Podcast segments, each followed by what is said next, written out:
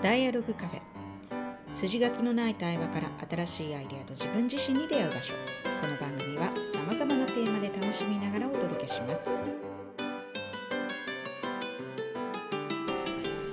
じゃあですね中学受験研究会。まず自分たちを振り返る。そうまず自分たち振り返ると前回は陽子ちゃんのね、うん。あの超子ちゃん超優秀だった全然参考にならないっていう話を聞きました。はい。で今回はちょっと私のね、あのー話をしたいなとうんうん思いますよ、うん。まあね世間一般に言ったら、うん。私ね、まあ、一応東大出てるんで、うん。まあお前勝ち組だろっていう感じだと思うんですよ、勉強できる人そうそうそう勉強できる人。うん。見える見える。うん。まあいや、すうん。まあ、そりゃできできたよ、うん。うん、できたけどあのーめっちゃ自分が勉強できるなっていう感覚を持ってたかっていうとうーん。中1ぐらいまではそう思ってたかもしれないけど、うんその先はやっぱりすごくものすごく努力をして、うん、なんか結構ずっと苦しい感じをしながらうん。掴み取ったみたいなそんな感覚なんだよね。う。ん。だから、うん、ゆこちゃんさ中学は公立じゃない？効率効率で周りももうみんな公立に行きますみたいな感じだったの？そうそうそう基本あだからまあ陽子ちゃんはうん。学年で23人とか言った？そうだよね。まああの私も同級生で私立に行った子一人だけかうな、ん。うんまあ、さらに少ないっていう感じ。だ,、ね。から全然私立に行く子がいない学年もうん。きっといるだろうと思うんだよね、まあうん、まず地元にあの普通に電車に乗らずに行ける範囲には私立の中学校はないし、国立の中学校っていうのがなんか教育大学附属中学校みたいなのがうん。あったけど、そこはあの受験じゃなくて抽選だけ、うんでしかも高校はないからあのちょっとまあそそれこそいいとこの医者の子みたいな子は、うん。あのそういうそこの国立に行く子っていうのはいたんだよね、まあ、それは小学校もあって、うん。小学校と中学校あるけど高校はないみたいな、うん。でもその存在も私6年生になってから知ったんだよね、あのそうん。その存在も知らなかったわけ、うん。まあ、家からすごい近いわけじゃないからそこに行くのも多分バスに乗らなきゃいけなくて、たまたま自分の同じ学年の子が国立のその中学校にその子は行くっていう話を聞いて「え何それ?」みたいな「えこの地元の何々中以外にあんの?」っていう選択肢あんのっていうのにおめっちゃ驚いたっていうぐらい、うん。あのそもそも中学受験というものを知らなかったし、うんうん。私立中学というものうん。国立中学というものの存在を知らなかったのね、意識もしたことないし塾も私小学生の時は一切行ってないのね、習い事はめっちゃしてたけど、うんうん。あのどんな習い事してたの？あのね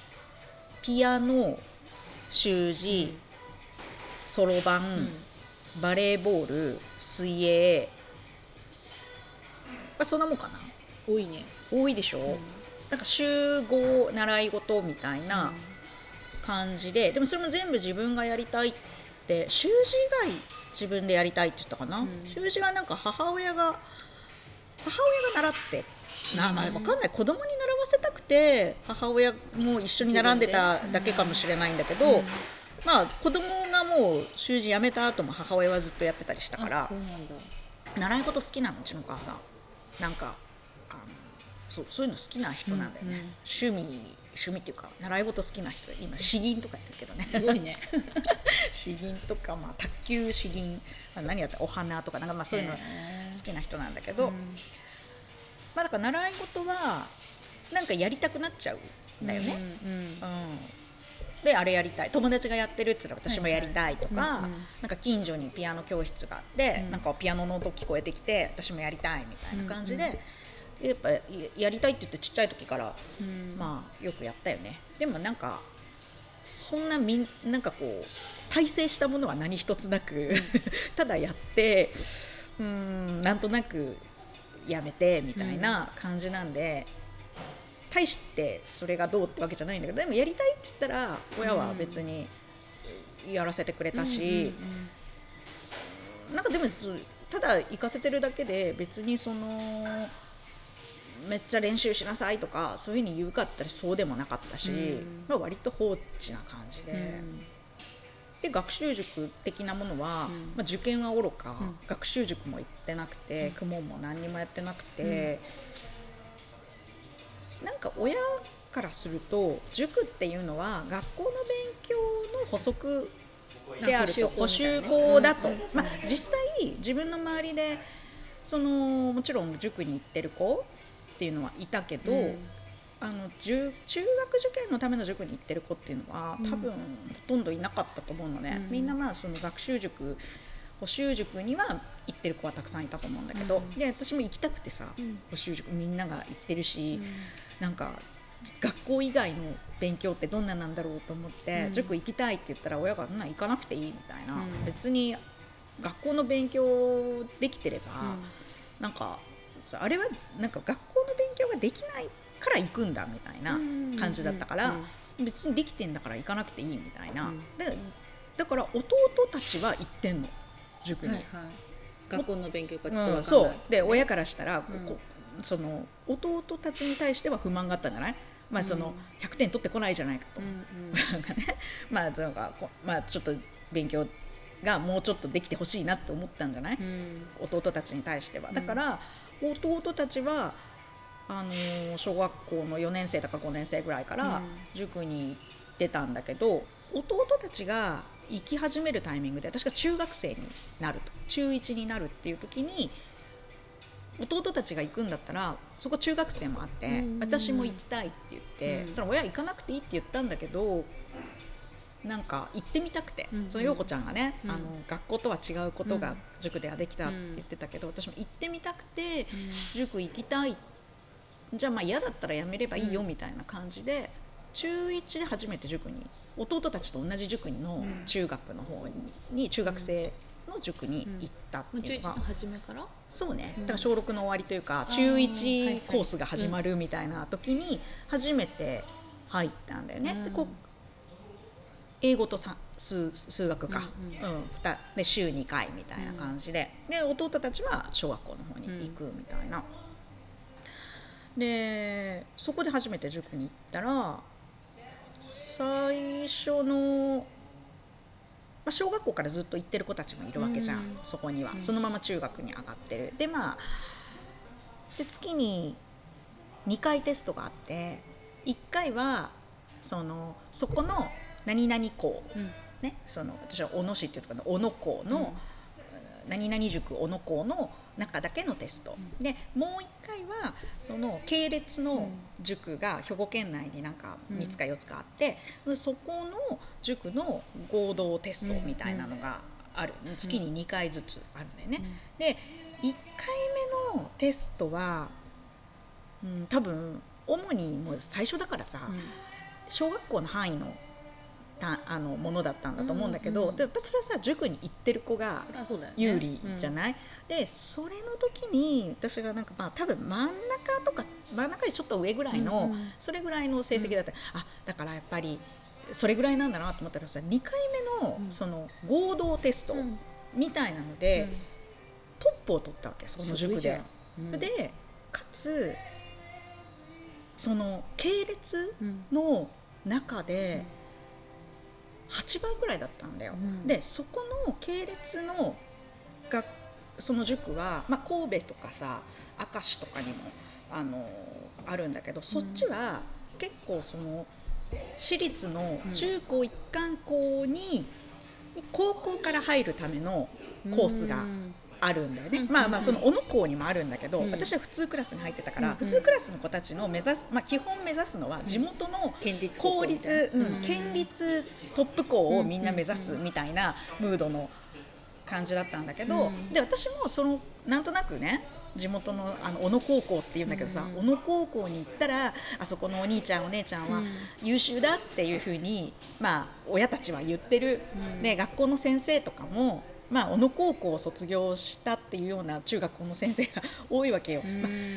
小野高校出て神戸大学に行くっていうのが、こう地元の地元のここう勝ち勝ち組っていうか、それがその人そういうのが優秀だって言われてたから、なんとなくこうおぼろげにね、私もそういう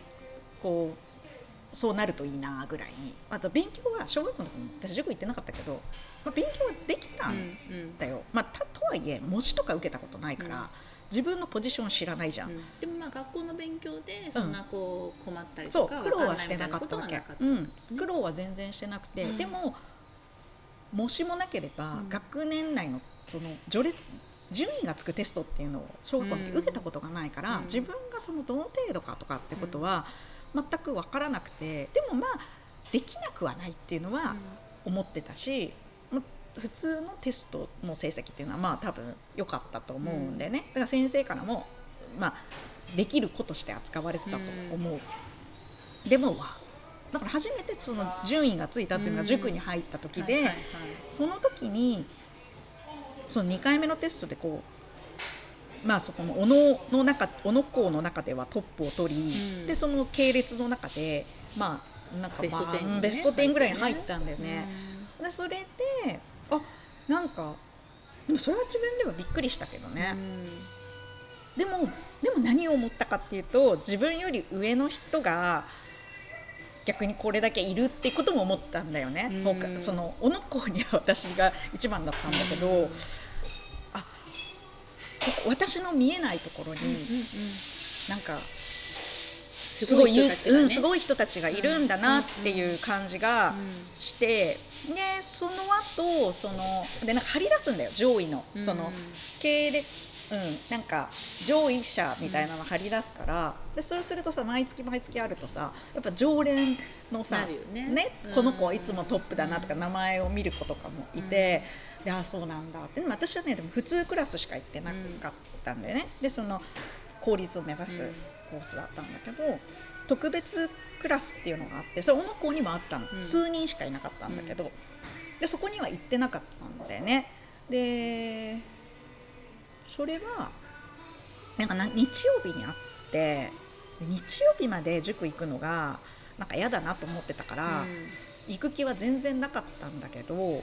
さっきのその合同テストみたいなのは一応偏差値もつくし、うん。志望校みたいなのを書くうんんだよね。うん。でその時に地元の公立の学校書いてたら、ま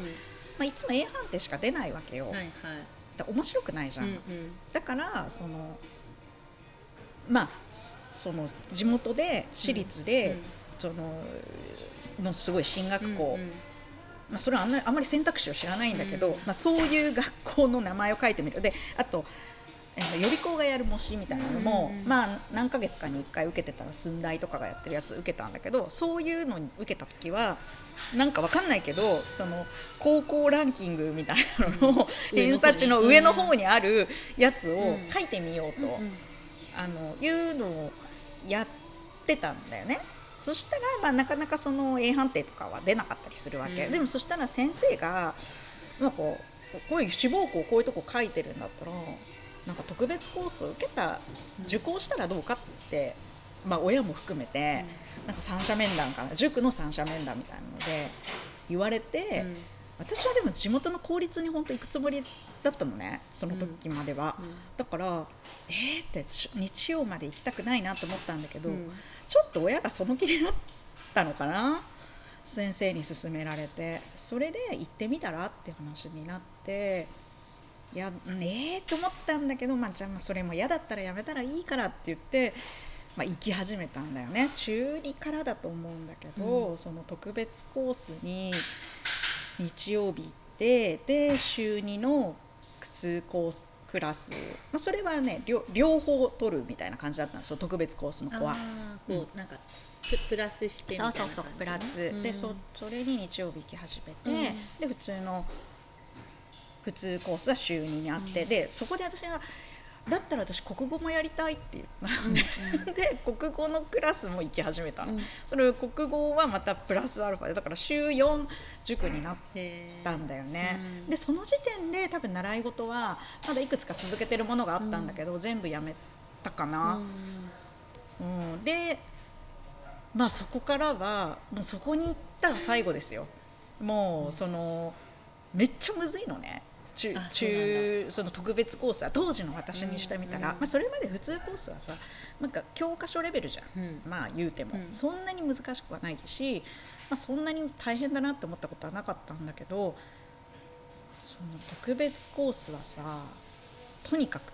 問題がむずい。うん。あの数学ももちろんむずいけど英語がそもそも問題集にさその過去問みたいな感じで、うん。どこのその問題かとかであるじゃん、うん。英語とか大学が名前が書いてあるわけ。高校じゃいないんだよね、なんでその中学生向けの問題集なのに、大学の なんか問題、まあ、だから数学はささすがに単元で決まってるから中学生が大学受験の問題をやるってことはないんだけど、英語ってさないじゃん別に。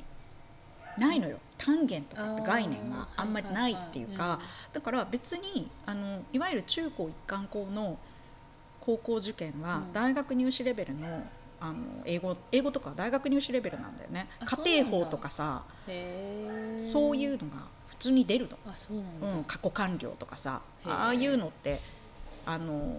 中学では習わないんだけど、うん。まあ、だってさ、まあ、普通に考えてみたらそうだよね中高一貫校ってさっきも陽子ちゃんね、うからね。前回そう先取りしてるから、そこに高校から入るってことは、うん。その中学から勉強してる子たちと合わせなきゃいけないから、うん。だから受験のレベルでも数学はそういうわけにいかないわけよ。さすがにさ中学生の単元その指導範囲を超えたものっていうのは、多分出せないんだけど英語はそれあんま関係なくてうん。普通に出るんだよね。だから多分その私立の中学校の子たちが勉強してるレベルに合わせた出題なんだと思うんだけど、ね。だからね結構すもう学校でやってるものとは全然レベル感が違ってて。それは大変だね、うん。なんかさもちろんその時代とかうん。地域とかにもよるのかもしれないけど、その私息子がさ中学受験するかどうかっていうのを塾の先生と話した時にその塾の先生は高校受験は基本学校で習ったものが出ますと。うんだけど特に都内の中学受験は、もう全くもって学校で習ってないことが出る、しかも全方位的にね。なのでやっぱり早熟した子の方が向いてる、みたいな言い方をしてて、だからだからその年齢なりの学校の勉強でまあ行くんだったらやっぱり高校受験の方がいいみたいな言い方をしてたんだけど、うん。そのゆこちゃんのさそれこそうん十年前じゃん私たちの。うんうん。十年前でもその公立だとそうだけど私立だったら、まあ、結構かなり学校範囲を超えたうそうそうものが出てるって感じだった英語はだけね。うん。うん。あで受験はでも、えーっと英国数うんだけ、うん。理社はない。まあこう、うん、でも大体そうだったよ。あの私立は私立高校の受験で理社が必要になるっていうのはほぼ聞いたことない。国立は理社があるっていうのもある学校あるみたいなんだけど、うん。まあ私の時はか多分今も変わらないと思う。基本は英英数国だけでで英語っていうのはやっぱりそのかなり大学入試レベルに、まあ、そのなんかそのもちろんすごい進学校だから、その大学受験に照準を合わせてる学校としてはやっぱ私立中学の子たちにキャッチアップできる子じゃないと高校入れられないわけじゃない、うんうん、だからだと思うのね。でも数学は難しいけど単元はあの学校で教えてる範囲だから基本的には食塩水の問題とか、はいはい。なんか速さとか距離とか、うんうん。まあ、もちろん図形の問題とかもあるけど、でも中学までの私の、まあ、そんなに数学得意っていうほどの感覚はなかったけどあの感覚は国語と変わらないと思ってた。うん。なんかもう数学はロジカルシンキングであの国語力だと。うん。なんか文章題とかは。そうなんだよ、うん。国語力なんだそう。よねそうそう思うよ。中学ぐらいまではそうだ、うん。まあ高校行くとちょっと違うんだけどさ、うん。みたいな感覚があってまあとはいえその宿題もめっちゃ出てたしあとす、まあ、だから英語はもう単語ももうなんかその文章題文章題というかなんか長文、うん。長文問題を全部単語辞書で引かないと、全部わかんないみたいな、いね、うん、で全部わかんないものを類推して、こうかなみたいな感じで、その翻訳するみたいな、でもそれをやっぱり中2中3まあその毎週毎週ね宿題いっぱい出てやるっていうのをやったんだよね。だから自分がそれをすごい楽々できた記憶は全くないし、やっぱなんかまあっぱ小学校の時とかにそんな特別な勉強してないから、うん、貯金が全然ないから、うんうん。キャッチアップだよねとにかく。はいはいはい。うん、っていう感覚が中学のところからもうそれが、まあ、ある意味高校に入ってからも自分のキャッチアップだという感覚はある。学校で求められるものが常に自分のその足りないわけ余裕ではないわけうん全うんく小学校中中学校学校の公立中学に行ってったところまでは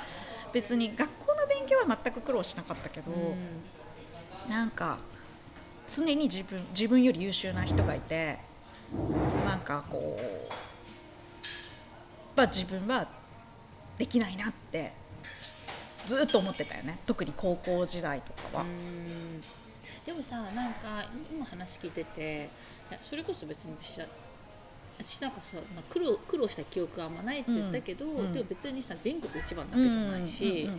それは私より優秀な人はうん。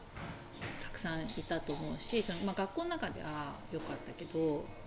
塾とかね行ったら全然いっぱいいるんだけどなんかあんまり比較比べてなかった気がする。ってかなんかそういう意識がなかった気がする。なんかその、うん。自分の中でさっき話したみたいなあの前回話したみたいな数学のこの単元ができないからできるようにするみたいな感じで、なんかそうね。多分あんまりそこまで人人に対して意識が回ってなかったんじゃないかな、だからなんか全国の模試とかでも別に何番なんかどの辺りだとか全く覚えてないし、でも全然上そんなすっごい上ってわけでもな多分なかったと思うんだけど、なんか全然自分より上の人たちいっぱいいたと思うんだけどなんかどの位置にいたかとかなんかあんまり意識がなかった。だからそういう意味ではさ、ゆくちゃんはなんか自分の立ち位置みたいな。うん。立ち位置みたいなのをこう常に見てで足りない。キャッチアップしなきゃっていうのをすごい意識してたってことだよね。そうだね。すごいね。そう。うーんいやうーん。あるところまでは全然意識してなかったのよ、うん。本当小学校の時なんて何も考えてなかったんだけど、いきなりその世界に入ったから、うん。えっていうかそう。ここんな世界があるんだっていう、そう。で常にね私前に陽子ちゃんに言ったかもしれないんだけどさでも一方で自分の期待を超えていくわけ自分が。すごいね。そう。このこれね言い方なんかちょっとなんかちょっと言い方あれかもしれないんだけど多分ねそれ親にとってもそうだったと思うのね、ううんちの親父親中卒なのね、うん。で母短大卒なんだけどもう父親なんて本当が超学歴コンプレックスあるし、うん。まあ、それは経済的な理由でね高校には行けなかった。まあもうね戦、まあ、段階の世代だからさ、うんうん。そういう、まあ、貧しくて行けなかったっていう感じなんだけど、うん。あのーだからまあその環境さえ許せば大学行きたかったっていうのは父親はもちろんあるうん。と思うんだけど、でも父親はだからせめて受験なんてしたことないわけよ、うんうん高校受験さえしたことないし大学も行ったことないし、就活もしたことないわけ、うん。自分の家業をやってるからね。でだからさ自分の子供がどの程度どうなのかみたいなことって多分その最初の段階ではそんな期待がないと思うんだよね。うん。まあ、もちろん自分ができなかった分大学に行ってほしいとかはあったと思うんだけどそうだとしてもそのどの程度までそのまさか東大に行くとかね思いもしなかったと思うんだよね、うん。想像もしなかったと思う。だから親もたおそらくだけど自分がねもしじなんか親の立場だったとしたらえこの子これもできんのっていう、うん。なんかえ一番取っちゃうの？みたいな。何なんか上のクラスを求められるの？みたいな感じになったら、なんかどんどんこ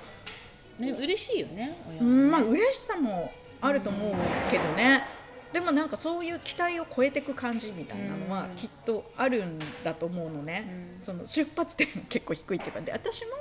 私自身に対する期待もそんなに多分中学う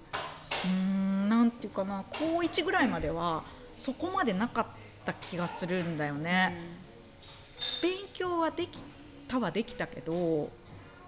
思ったよりできるのよいつもうん。自分の。でなんか思ったより成績もいいわけ。すごいじゃん。で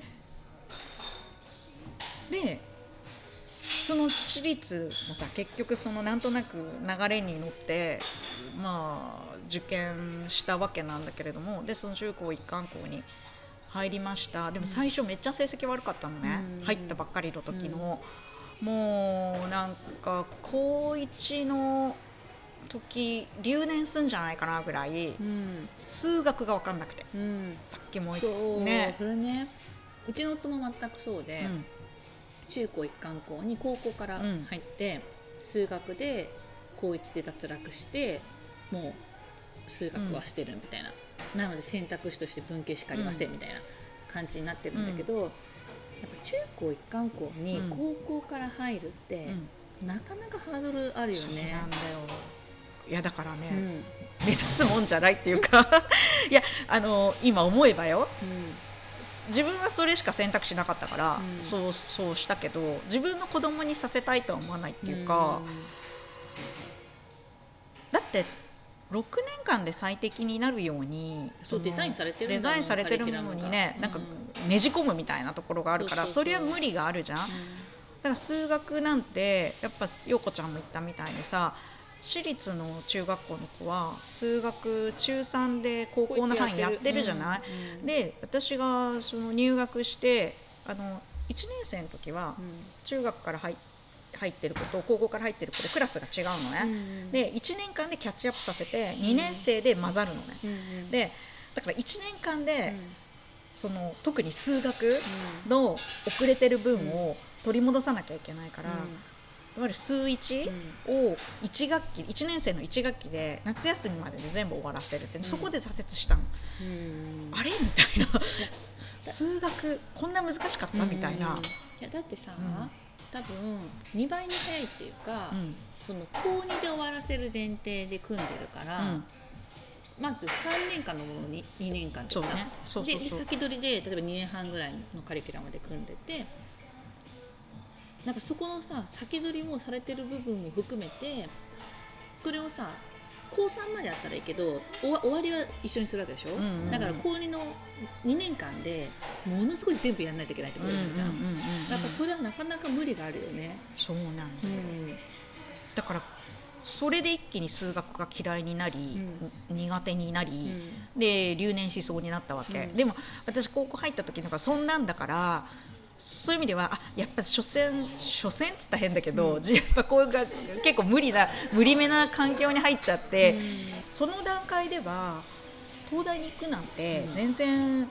その狙えるわけもないと思ってた、まあ、もちろん私が行ってた学校は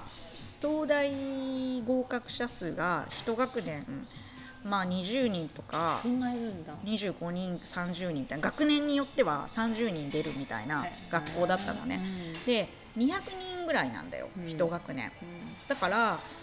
で京大も、まあ、関西の学校だから京大目指す子もいるしもちろん医学部もやっぱそんなさ私立の医学、うん医者の子結構多いからさ医学部目指す人もいるのね、だから東大京大合わせて、まあ、50人ぐらい行くみたいな、うん。そしたらさ200人中50だったら4分の1ぐらいに入ってれば、東大京大狙えるっていうそういう環境だったのね。だから学校を挙げてあの、まあ、目指すぞみたいな東大目指すぞみたいな学校だったんだよね。で私もそのでもなんかじ自分こんな底辺にいるから なんか学校入学したばかりの時底辺にいるから東大なんてって思ってたんだけど、うん先生にうんなんか志望校をどうするかみたいなのもう高1の時にもなんか面談で、うんなんかうんなんか東大目指したらみたいに言われて、えみたいな。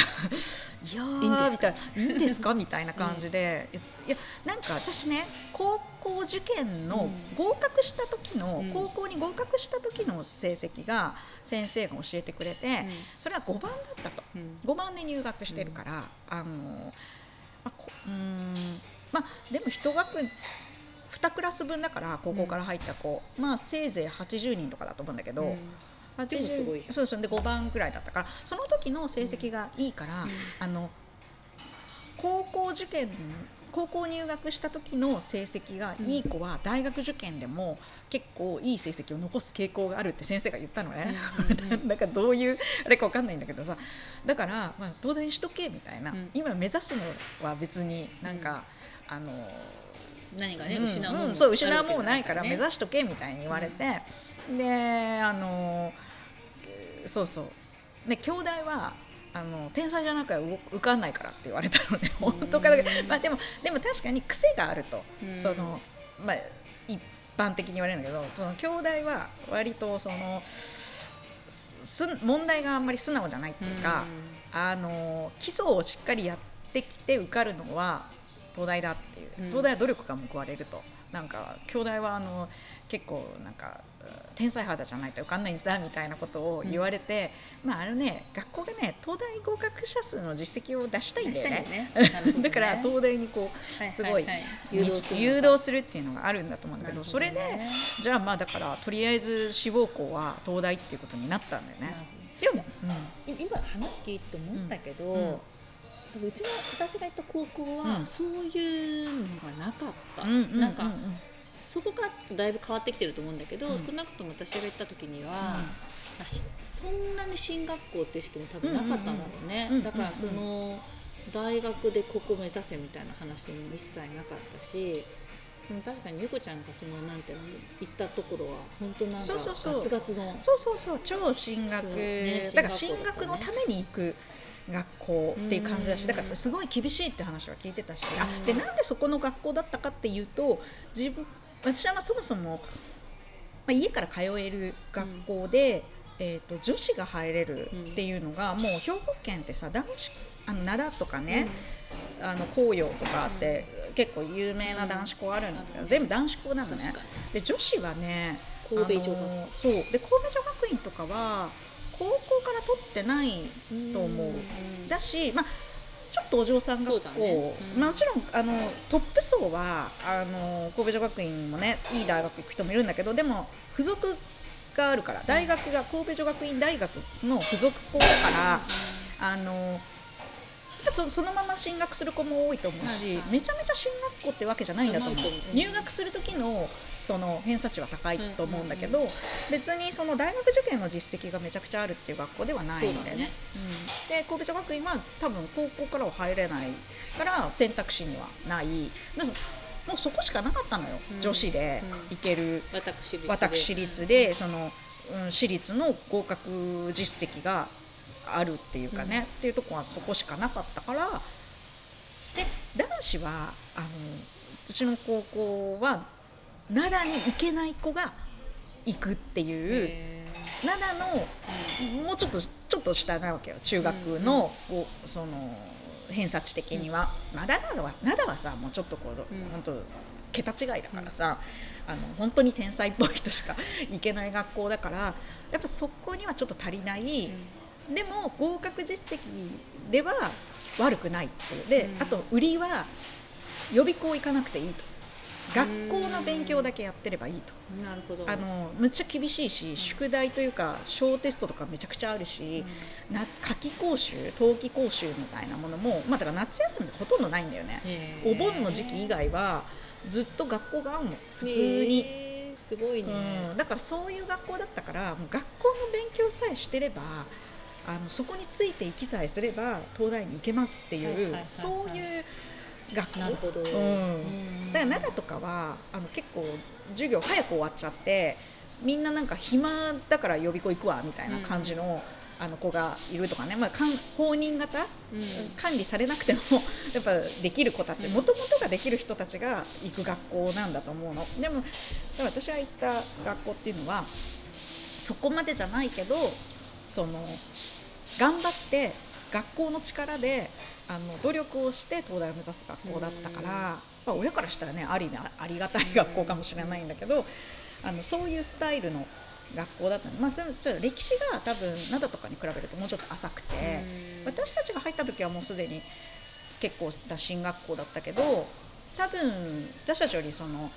15年とか20年前とかだと、まだそこまで進学実績がない学校だったんじゃないかなっていう、だから30何期とかそれぐらい28期だったかな、学校が、うん、で多分最初の頃はそんなじゃなかったと思うんだよね、うん、だからなんかまあめっちゃスパルタでなんかだから学校もさもう本当人格否定的な感じだけど、はいはい、お前らは灘に行けないバカだから。今ならアウトな発言だね。お前らは灘に行けないバカだから、うん、そのバカが灘のやつらとね、うん、同じ大学に行きたいんだから、うん、そんなのなんかこう死に物狂いでやるしかないだろうみたいなそういうコミュニケーションをする人がいるような。でなんかさっきのさ、なんか陽子ちゃんさ隣の男子部見てんなんてはしたないみたいな、なんかちょっとそそれとまた逆の意味で。体育の時間にさ、体育はまあ男女別でね、女子人数はその少なかったんだけど、全体の200人中女子や30人とかだったんだけど、うん、で女子の体育の時間の時に体育の先生がもう女子のせいで男子の成績が落ちる気が散る。じゃあ入れんなよっていう。でも女子入れた方が合格実績上がるのよ、ほら。女子の方がね。そう女子の方が。女子はさっきも言ったように選択肢、選択肢もないわけじゃん、だから女子女子が行く学校としては、県内でまあ言ったら私立トップになるわけよ、高校から入るんで。で中学から女子取ってなかったから、高校からしか入んないじゃん。あそうなんだ。中学は男子校なんだ。そう私の時は。今は中高一貫でも高校高校今は中学も女子いるんだけど、まあ多分少子化でね。でも私の時は、そう高校からしか女子入んないからだから男子校だった時のところにさ女子入ってくるって、ね、もうなんかね男子がこうざわざわしちゃうわけ。そうだからなんかさ春休みか入学前の春休みから、うん、あの春季講習みたいなのがすでにあったのね入学前から、うん、でその時にさもうなんかクラスに見に行くんだよね、その中学そのからの男の子たちが、うん、なんかどんな女子がいるのかなとか見に来るみたいな「何キモい」みたいな「何こうなんか男子キモい」みたいな。もう中学まではさ普通に共学でさ男子とウェイとかっつってやってたのにさ急にさめっちゃ女子を意識する男子たちなんかキモいなって最初思って。ってたよね、うん、そういう中でさかおるちゃんっていうのはさあのそのなんていうの？超越、ね、超越する男女超越する感じだったから、うん、あの貴重な存在だったんだけど、うん、基本男子はねちょっとキモかったのね、そうそう。当時の自分から見ると、まあみたいなそんな環境だったんだよね。でもあのーそれでもなんかなんとなく先生にそそのかされる感じでなんか東大目指すぞみたいな感じだったんだけど2年生になって分離選択で私数学苦手だからもう迷うこともなく文系に行ったんだけど理科が1年生の時は2個やんなきゃいけなかったんだけど、うん、2年生になったら1個でいいっていう風になって。うんそれでちょっと浮上したのね、うん、あの理科も苦手だったから、うん、科学が超苦手で、うん、科学で私の人生最低得点16点っていうのを期末テストで取ったけど そう覚えてるよ。もう人生最低、えー、最低得点で、もう16点って何かの間違いじゃないかと思って、っていうぐらい。でなんかさテストのたびにね1位から最下位まで全部張り出す学校だったわけ。ああ教科ごとに？あ総合点だね、うんうん、それで、だ期末テストとか、うん、なんとかもしとかそういうのあると1位からじゃないの1位から最下位までね多分下の方なんて誰も見てないのよ。上の方と自分しか多分みんな見てないんだけど、うん、なんか最下位の私も最下位に近い、うん、なんか100200人のうち189番みたいなのを取ったことがあって、もう恥ずかしくて恥ずかしくて、うん、多分誰も見てないんだけど、もう本当にもう確か1年生の時だったと思うのよ、理科が2つあった時。もう16点だった時だと思うんだけどもうそれが恥ずかしくて恥ずかしくて、でも私もこのまま数学2つで留年するんじゃないかとか、うん、もうこんなんで東大とかも。いけるわけ、まあ、だから東大とかよりも留年しないとか、うん、まあ、恥ずかしいからちょっとでも成績上げたいみたいな、うん、学校の勉強についていくことがもう高1高2の時はだからもうとにかく苦しくて苦しくて、もう留年の危機とその下の方がさらされで成績さらされるっていう苦しみで、もう辛い辛いって思いながら勉強してたんだよね、でもなんか高2からはちょっとずつやっぱ文系になって文系と理系で別々にその成績も出るようになったし、文系教科だけになると比較的まあすごくよくはなかったけどまあまあだんだん上がってきて、でだんだん学年が追うにつれて、まあ割と上の方になっていったのででもでも最後までトップになることはなかったしうーん。まあね。でもそれはさ、うん、その学校の環境だからじゃない？いそうなんだよ、うん、だからそうなの。だから、学校の環境だからなんだけど、うん、だからその環境っていうものが、結局その人の人格、ね、人格を決めるわけ。そうそうそうそうだからすっごいさ大事だよね、環境。そう。でそのさっきの話例えばさ私と優子ちゃんのもちろん高校時代の学力とか分かんないけどその相対比較をしてないから分かんないけど、まあ、どっちかっていうと私とかそのできないと思うんだけど私はでもそういう進学校に行ってないから、あのなんていうの別にそこで上の方で別に学校の授業も多分そんなに難易度も多分高くなかったから、まあ分かってみたいな、でなんか受験勉強のところは塾で補ってみたいな感じでゆるっと来てるけど多分すっごいゆこちゃんはめちゃめちゃこう上の方のその進学校でしかもこうもうビシバシに周りも先生もこう焚きつけるみたいな、結構緊張感があるっていうかさ、テンションのある環境だったっていう。その能力じゃなくてやっぱ環境によって自己認識とかその自分、まあ、よくも悪くもね、うん、形成されるものがすごいある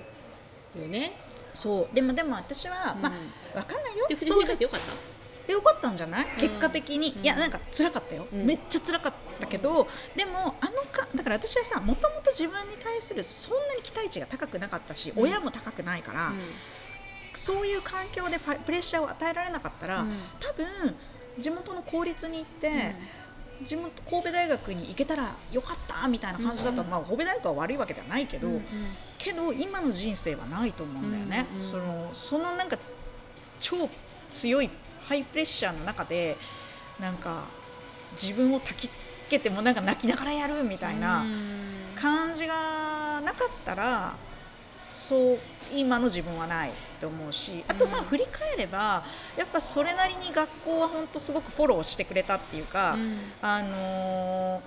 そうね戦略面だよね、うん、単に勉強がとやっぱ受験のための学校だから、うん、あのー、もう数学私苦手だったもう高1で苦手意識が出てそれはもうえずっと苦手でずっと成績上がらなかったんだけど、けど東大は数学が難しいの。もうねあのできる子でもそんな点取れないのね。うんうん、でうん東大のね数学はね80点満点の文系、うん、で80点満点中4問出て20点20点20点20点なんだけどあの1問完登するかもしくは部分点拾い集めて20点取れればいいって言われてたのね、うんうん、文系は、うん、もう取れる子でもそんな40点取れたらいいぐらいだからそのそのそれだったら社会を頑張った方がいいよっていうふうに言われた。社会がさ60点60点で合計すると120点だから、うん、数学の80点でねその20点しか差がつかないものを、うん、それは社会で頑張った方がいいよっていうふうに、うんうん、まあ、そういうとか戦略的なわけよ、うん、だからお前は二次試験の数学はもう対策しなくていいと。もうただしセンター試験だけは満点取れって言われてもう高3の途中からはもうセンター試験だけに照準を合わせたあの数学の対策をするっていうこのもうその辺の個別対応があって、でなんかあの数学の教え方がうまいと言われている他の学年の数学の先生がいてあのその先生にあの担任があのだから学年違うから教えてもらう先生じゃないんだけどその先生に、えっと、個別にあの見てもらえって言ってその先生から宿題を出されてそれをやるっていうセンター試験の水準に合わせたっていうのをやったんだよねだからそういうことをやってくれるっていうのは、まあ、これは私立じゃないとやってくんないと思うんだよね。そうだよね。それは今振り返れば。と当時はそんなあんまり意識してなかったけど考えてみたらそれはそこまでやってくれたっていうのはありがたいなと思うし、やっぱ自分の子供がねその環境にあったらやっぱこ個人一人一人を見てその子の今のレベルと行きたい大学を見た時に何が足りないからどうするといいよみたいなえその学年まで超えて先生アサインしてくれるみたいな、なんかそこまでやってくれるのは本当うんなんかやっぱ私立だなっていう。そうなんだよね。だからその私立の学校の方が結構きめ細やかうんで、すごい丁寧なのはあるよね、うん。それはなんか多分今でも、そうだうんよね、あると思う。そうなんだよ。だから指導とか。まあ、そういう意味で自分はそういう外的プレッシャーだったり、まあそこまで先生が見てくれたみたいな、うん。その戦略私もだからそんな戦略性があって勉強してた感じがしないから、多分よくわかん何にもない中だったら真面目に全部やろうとしたんじゃないかなと思うのここは捨てていいとか、うん。なんか言ってくわかんない。よねうんそうわかんないよ、うん、それから子供って判断難しいんじゃない、難しい難しいと思う、うん。でもやっぱりそそれをやってくれる導いてくれる先生がいたっていうのは、確かにすごいありがたかった。なってそうじゃなかったら私は受験大学受験はうまくいかなかったなっていうふうに思うっていうのが、まあ、それが私のその高校までなんだようん。ね。でもさ今のこの2つその優子ちゃんのねその話とその私の話ともうしかも何十年も前の話だけど、やっぱりその学校によってうん全然違うじゃん。全然違うでそうなんだよ。あとさだから向き不向きもあるし、うん。相性もあるじゃん。あるある。ね、だからやっぱ一概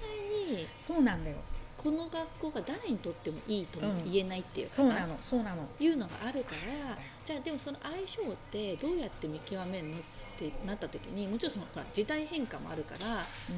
ぱすごい昔こうだったけど今全然違いますみたいなのもあるし、しかもそのさ表に出てる情報なんて、綺麗な綺麗な文字ばっかそうなの。りで。しかも東京はさ選択肢が多すぎて。選択肢多わいし。かんない、うん。でみんなさなんかウェブサイトは綺麗にうん。整ってて、うん。まあ割と似たようなことをみんな言ってる中で、やっぱその中うん。の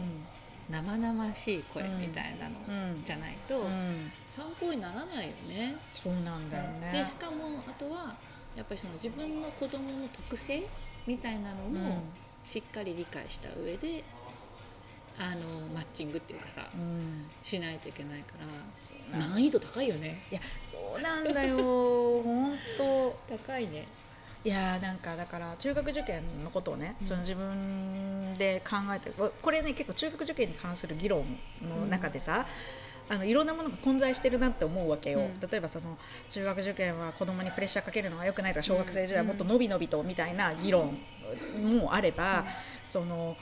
一方でその教育の質みたいな話とか、あのうんまあ、あるいは進学実績とかいや受験だけが全てじゃないとか、まあ、なんかいろんなね大学受ねだどこの大学に行くかだけが重要じゃないとかね、まあ、いろんな議論がごっちゃになって中学受験いい悪いが議論されるんだけど、でもそのまず私立の中学校に行くのか公立うん中学に行くのかっていう話がまず1個あると思うわけ。うんだってまあ公立の選択肢があってそうじゃないものを選ぶっていう、そのことの意義をどう捉えるのかっていうのが1個。で、えっと、さらにその中学受験をやると決めた上で中私立中学に行くと決めた中でさらにどういうところ？に行くのか、それはじゃあ何を学校に求めるのかとか、うん。その子はどういう子なのかっていう話がもう一個、でそこからさらに中学受験の、まあ、テクニックというか、うんうん。どうやって志望校に受かるのかっていう話に行くべきであって、うんうんでこのなんかこの手段の方がさ、うん。割と先に話をうんが出てくるから、だからそこだけ見たらねなんかえー、みたいな感じもある、で私もだからそこがまあなんかまだ混在してる中でうんどうなんだろうって思ってたんだけどでも結構いろんな人の話聞いたり自分を振り返って、あの今思ってるのは私立中学に行くことにおいてはポジティブ。うん、うん、私もポジティブだよ。う。ん、ポジティブ。なんか、うんそれは公立はどうかわかんないけどでもこんなに選択肢が東京なんてある中で公立でいいじゃんってとまでは思わないっていうか、うんうん。まあ、しかも私立に行く子の方が、まあ、私私が住んでる地域だと結構マジョリティぐらいな感じで、でいろんな中学校があるんだからその自分の子供にいい中学校に行った方がいいだろうと、まあ、それが結果的に公立が向いてるっていうのは公立でもいいんだけどでもまあ私立をやっぱ検討すべきだ。と自分自身もやっぱりこう私立に行ったからこそ良かったなって思う部分はあるしただ言ったようにすごい学校によって違うから、うんっていうのはすごくある。ね、でそれはポジティブなんだけど一方で中学受験というもの受験っていうことだけ考えるとちょっとまだまだそこまでポジティブな気持ちにはなれないというか、子供になんか何もう何あれそのじゅね。朝から晩までねうん。小小学生なのに夜10時まで塾にいてとかね。日曜日はもう丸一日とかね、うん。スーツケース持って行ってとかね。何それって自分はね、うん。のびのびとした小学校時代を過ごしたもんだからうんそんなことやんの？みたいな。でなんかその中学受験のさ問題集みたいなのをさ本屋でさ見てみても難しいんだよね。めっちゃむずい。わかんないとか思ってこんなのどうしたらいいの？みたいな。だから私なんかその、私も私はさ中高一貫行ってやっぱりその分担されない？3年間で分担されないで、しかも3年って言ってもさなんか受験とか入るからなんか後後半は受験モードになるじゃない？っていうのがなく6年しっかりあの余裕持ってカリキュラムが組めたりとかあとはやっぱりそのきめ細やかさとかその進路指導みたいなところとか、あとはそのなんていうのかなこう文化教育みたいなところとかもやっぱ、ね、学校によって力入れてるしだからすごい良かったなと思って私もなんかすごい中学特にお兄ちゃんの時とかは中学受験結構前提みたいな感じで考えてたんだけど、でもやっぱり向き不向きもあるしあとまあじゃあだからといって公立中学が悪いっていうわけでも全然ないし。であのーうちはさお兄ちゃんはどちらかというときめ細やかな方があ彼には合ってるなと思ったから、うん。彼の学力でいける中学、うん私と中学に行こうっていう選択をして、で娘ちゃんはもう豪快なの、うん。でもう豪快ってなんていうのかな？勉強そんな熱心じゃないんだけど彼女がいるとそその先生にも言われるんだけどクラスがすごい明るくなるわけ。うんうんうんうん。先生ともすごい仲良くなるし、うんだから別に公立でもうん。全然楽しくやっていく姿が見えるっていうか、うんうんうんうん。まあ、勉強はどっかでスイッチ入ってくれって感じ、うんうんうんだからまあちょっとその今じゃないんじゃないか。彼女の勉強スイッチは今じゃないなっていうので、うんうんまあ、公立中っていう選択をしたんだけど、うんその中学今のその東京のうん。中学受験うん。の、例えばの問題とか見た時に、うん。まあ、あまりにもその選択肢も多いし受験する人も多いから難易度を上げないとフィルターがかけれないんだと思うんだよね。うん。なんかどんどんどんどん難易度をかけていってで今のがあるんだと思うんだけど明らかに小学生レベルじゃないじゃん、うん例えば国語の文章とかねにしても、うん。大人だって、えって。でしかもうん。この時間、うん。この限られた時間帯でうん。この難解な文章をよ、ねうん。読んで、質もうその問題に解くって、ちょっと無理ですけど、みたいなところを、やっぱ子供に強いるのって、うん。ものすごいストレッチだと思うんだよね。そうだね。なんかそのストレッチを楽しめたり、うん。あのそれこそこう乗り越えるっていうかさ楽しめる人だったりするといいけど、うん。やっぱストレスになる子も多いと思う、多いんじゃない？なんかだからそうだから56年でうん。公立小の56年でいじめが増えるのは、すごい中学受験ストレスだっていうし、ねっていうよね。そう。そそこに関してはやっぱりすごい考えるところあるよね。そうなんだよ。うん。ちょっとねその辺の話をねこれからね聞きたいね、聞きたい。うん。議論していきたい。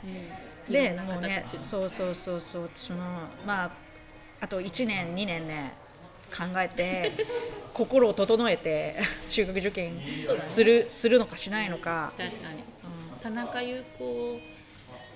家庭の中寿を考える。そう中寿を考えるっていうのをこうポッドキャストの力を借りてやりたいなっていうので、これからね、あのこれからねゲストでもう決まってる何人かの人もね、中寿に対してはあのご意見のある一言ご意見のある方がちょっとラインナップとしても残ってるので、あのいらっしゃるんで、うん、そういう方々とも議論したいなというふうに思っております。うん、楽しみ。ぜひあのそうそうなんかだから中旬についてね一言言いたいっていう人出てほしいから、うん、確かに、あの募集中、アンケートでも DM でもはい、はい、ぜひ。はい。ではあのフォローしてくださいね。はい、お願いします。はい。それでは。